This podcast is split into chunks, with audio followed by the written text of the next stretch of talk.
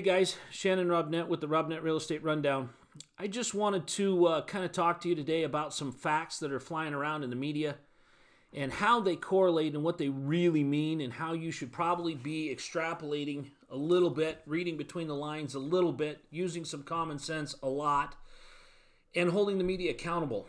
Um, I'm not going to get into what the virus is or isn't doing. That's that's way beyond my pay grade. But what I can tell you is that there are 325 million Americans. Uh, census has been delayed, so we're going to have to wait on that number getting updated. But 325 million Americans out there. And we lost 3.3 million jobs in a week, which put us above our 3.6% unemployment from the previous week uh, by about 1%. So now we have a 4.5% unemployment rate in the United States. And let's just say that in a normal economy, um, we have a 5 to 7% unemployment rate. We are still well within the bounds of a normal economy. We're hearing everybody scream about landlords losing everything, about tenants losing everything. Um, and it's just not true, guys. It's absolutely not true. Um, we have been, uh, our property management company has been very proactive with our tenants, trying to reach out to them, let them know that we are willing to work with them. And I think just about everybody is. But but let's just break some numbers down, guys, and let's talk about this. Um, so, if we lost 3.3 million jobs last week, the, the, the statistics says that 35% of Americans rent. Okay? So, we're going to assume that th- that 35% that is renting was currently employed.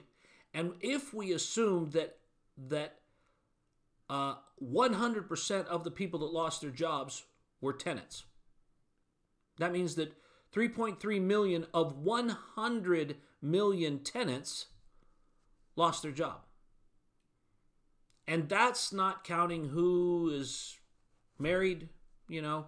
That that just says that 100 100 million people were tenants 2 weeks ago 3 million of them. If we if we say that all of them were tenants that means that 3 million lost their jobs. That means that 3 million are going to struggle to pay their rent. And that is not saying that that is not a large number. But it's 3% of the tenancy nationwide in an environment where we are less than 3% in Idaho for vacancy.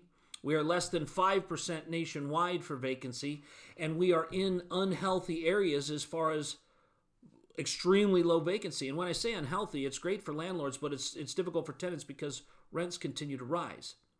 So what I'm telling you guys is if you get a hold of the facts and you really just kind of step back for a minute and look at it and go, let's just say that those 3.3 million people are going to be unemployed for the full duration of the coronavirus because they lost their jobs due to a sudden, unprecedented health crisis and those jobs will come back at, let's say, 50% of the speed that it took to lose them. So if they're out of work for one whole month and it takes another two months for that to come back, that means that in three months, everybody that lost their job will be back at work. And of those 3 million people,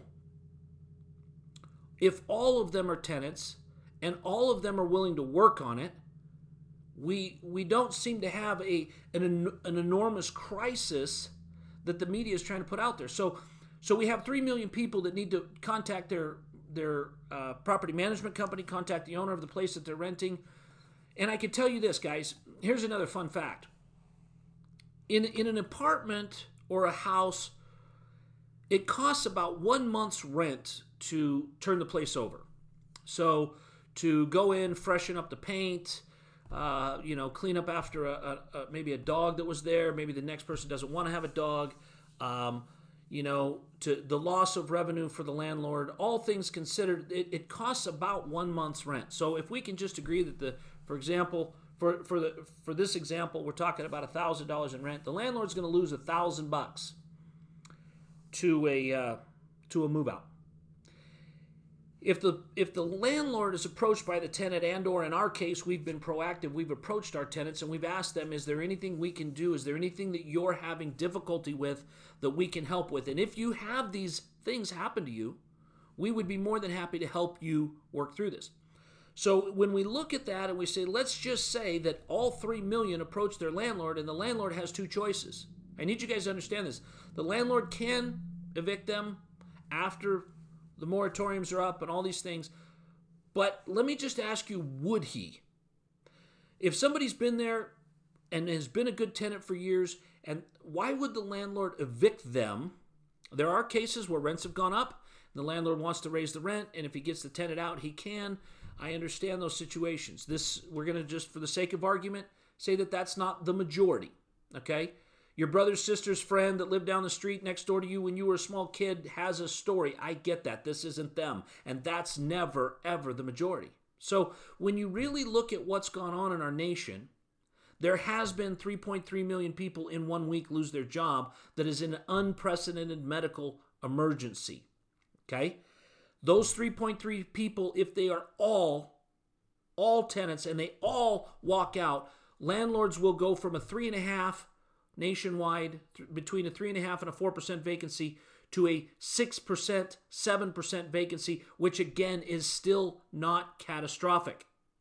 It will stall rents growth for a while. It will stall move in, move outs for a while. We may need to have to offer some some concessions to get the the the people back in. But I can tell you right now, most landlords don't want the tenant gone if the tenant is willing to work on it. And most landlords will survive a 7% vacancy because most deals have been stress tested by the bank to a minimum of 5 and up to a 10% vacancy. So these are not catastrophic things, guys. When when you're hearing that, that this is horrible, that it's catastrophic for landlords, it will be a bump. It will be difficult. There will be some deals coming back in the market, but everybody's screaming that the market's going to plummet. Uh, I, absolutely, I absolutely ask you to ask them where are your facts. Because if you look at the overall, you look at the demand that's sitting in the market now, you look at what is going on out there, there is no basis for this, guys. There is no reason for this to be so overblown, for you guys to get so worked up about landlords losing everything. Take a minute, boil down the facts, look at it before you join the crowd and become part of the chorus, guys. And let's do some math. You all did math to analyze your deals getting in. Let's do some math on what the stats really mean moving forward. Guys, I want to thank you for your time here on the Robnett Real Estate Rundown. I look forward to talking with you again soon. Enjoy the rest of your time and enjoy your weekend. We'll talk to you.